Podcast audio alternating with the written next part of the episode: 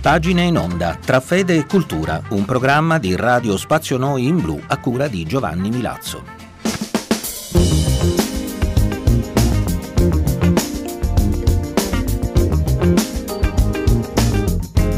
Benvenuti all'ascolto di Pagine in Onda, anche questa settimana con voi dalle frequenze di Radio Spazio Noi in Blu per proporvi pagine tra fede e cultura. Oggi è la volta di un libro di tipo pedagogico e di Pietro Schiavone e si intitola Chi può vivere senza affetti, la pedagogia ignaziana del sentire e del gustare.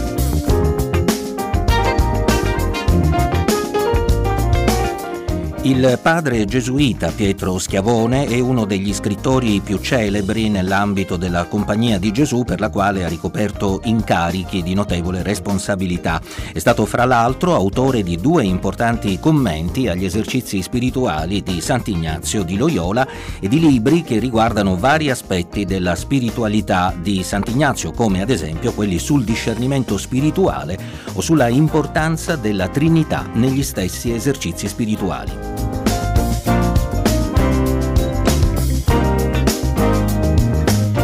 Le pagine di Pietro Schiavone che oggi vi proponiamo sono tratte da un volume che riguarda il processo educativo dei giovani alla luce della spiritualità di Sant'Ignazio, con uno sguardo alla contemporaneità, all'attualità perenne di questo insegnamento. In quest'ottica la persona umana non è fatta soltanto da razionalità, ma anche da sentimenti che vanno coltivati ed educati. E questo è proprio l'argomento delle pagine conclusivo del libro in cui l'autore ritorna all'affettività mostrandola come un valore che i laici devono coltivare ed orientare alla fede. Ascoltate.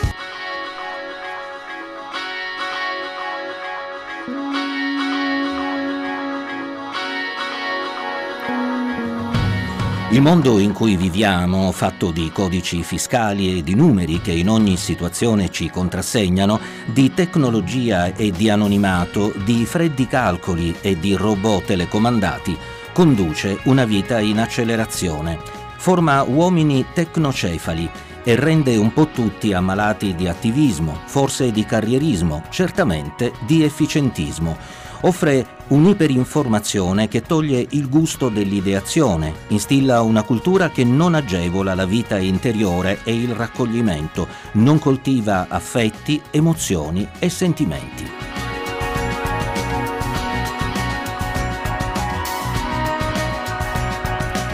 Torna a proposito l'insegnamento di Giovanni Paolo II nella Novo Millennio in Eunte, il nostro è tempo di continuo movimento che giunge spesso fino all'agitazione col facile rischio del fare per fare. Dobbiamo resistere a questa tentazione cercando di essere prima che di fare. Ricordiamo a questo proposito il rimprovero di Gesù a Marta. Tu ti preoccupi e ti agiti per molte cose, ma una sola è la cosa di cui c'è bisogno.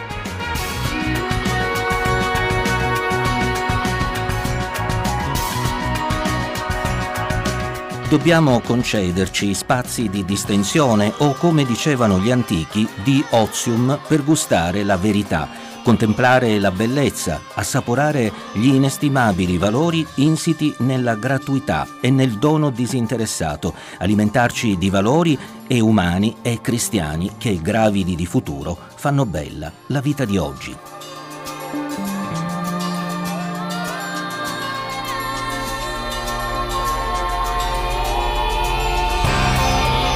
C'è da augurarsi che le argomentazioni sviluppate aiutino a cogliere il senso e l'attualità degli esercizi spirituali e quindi della spiritualità e della pedagogia ignaziana, che all'immagine di un Ignazio intellettualista e volontarista si sostituisca quella di un uomo cosciente del ruolo di grande importanza dell'affettività che ci si adoperi per promuovere l'umanesimo integrale, fatto di consapevolezza e di convinzioni, ma anche di tenerezza e di affetti, di voglia di sentire e gustare le cose internamente e quindi e necessariamente di apertura al dolce ospite dell'anima e dolcissimo sollievo per esserne sostenuti e consolati, arricchiti di ogni letizia e gioia spirituali, fervorosi e favoriti di ogni altro suo dono.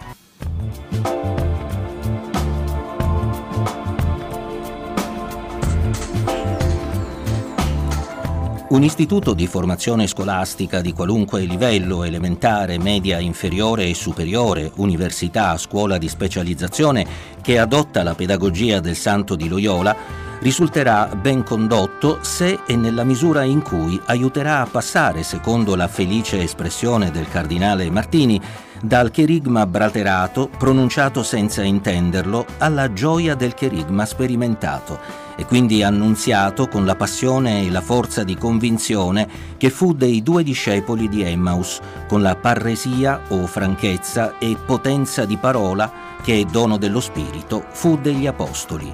Furono pieni di Spirito Santo e annunziarono la parola di Dio con franchezza, cioè con parresia.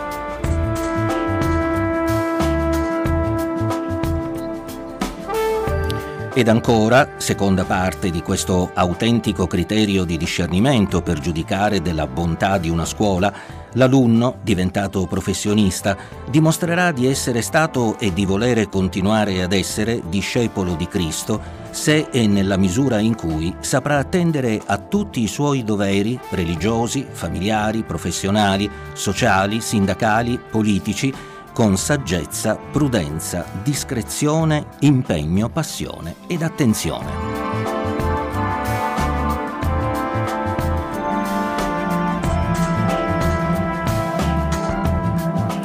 L'ardore dei due discepoli di Emmaus e la franchezza degli apostoli contraddistinguerà infine il suo essere ed agire se saprà restare, secondo l'espressione di Sant'Ignazio, scolaro nella scuola dello Spirito Consolatore.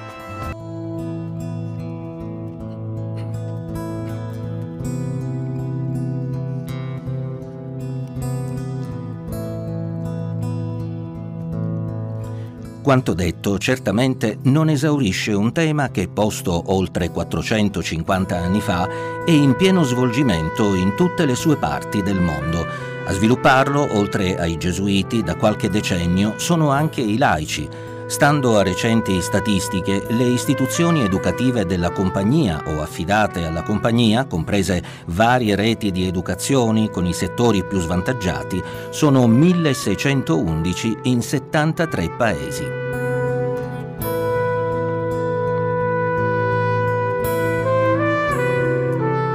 Si tenga d'altra parte presente che gli esercizi spirituali sorgente della pedagogia ignaziana hanno tutte le caratteristiche di un carisma offerto alla Chiesa. Ne segue che il metodo e gli insegnamenti che nascono sono pure essi patrimonio della Chiesa in tutte le sue componenti.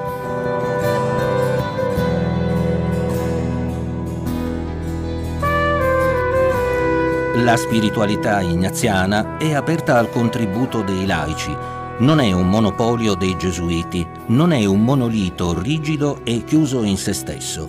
Chiede al contrario il contributo di esperienza e di ricerca da parte di chi è disposto ad arricchirla e ad attualizzarla.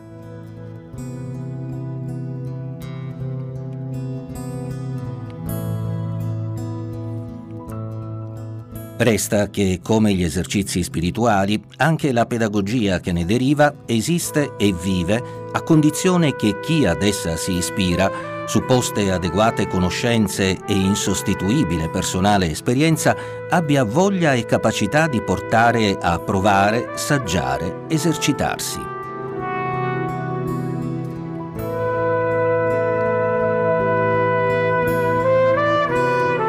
Tutti gli educatori, a qualunque scuola si ispirino, devono tenere sempre presente che educare deriva da educere e significa tirare fuori, aiutare a rendersi conto di quello che si è e che si ha, portare a maturazione i talenti e i carismi ricevuti, operare per sfruttarli nel modo migliore e dare un personale contributo al benessere di tutti.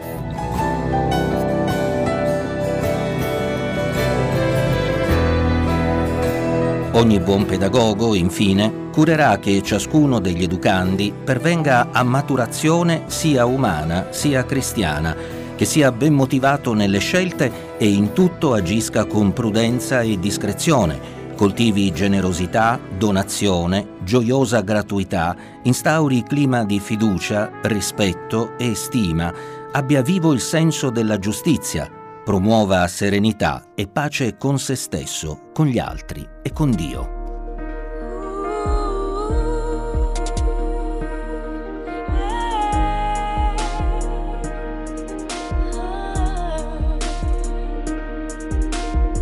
Baci pensati e mai spesi, sguardi volti ad orologi appesi, alla stazione un'emozione alla vita che si fa sognare.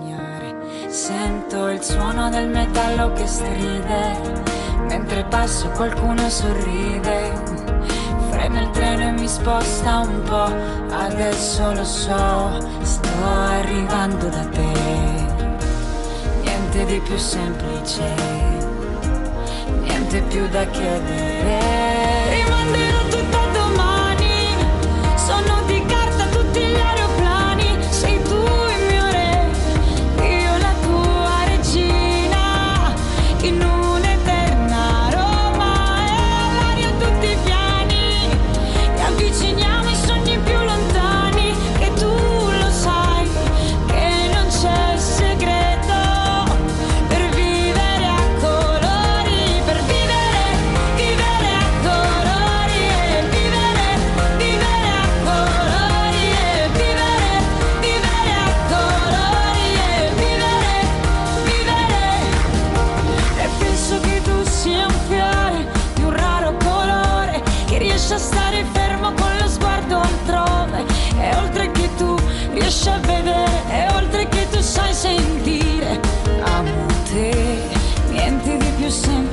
semplice.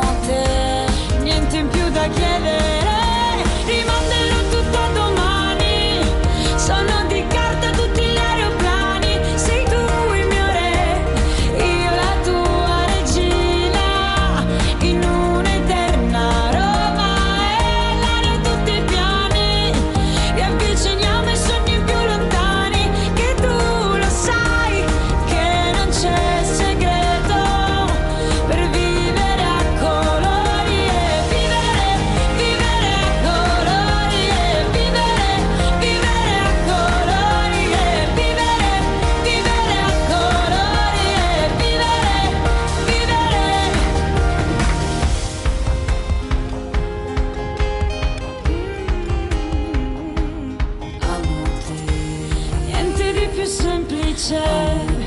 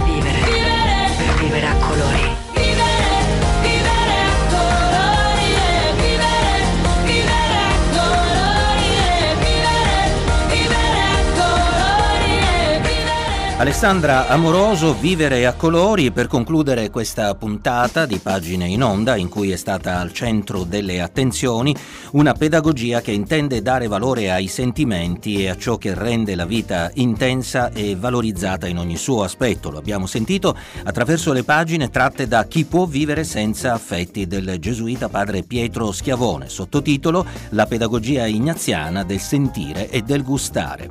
Ci hanno accompagnato le scenografie musicali di Jeff Oster, grazie all'assistenza tecnica di Vamè Touré. Potete continuare a seguirci attraverso la nostra pagina Facebook e nel sito di Radio Spazio Noi in Blu. Da Giovanni Milazzo grazie per l'attenzione e noi come sempre ci risentiamo lunedì prossimo alle ore 20.30.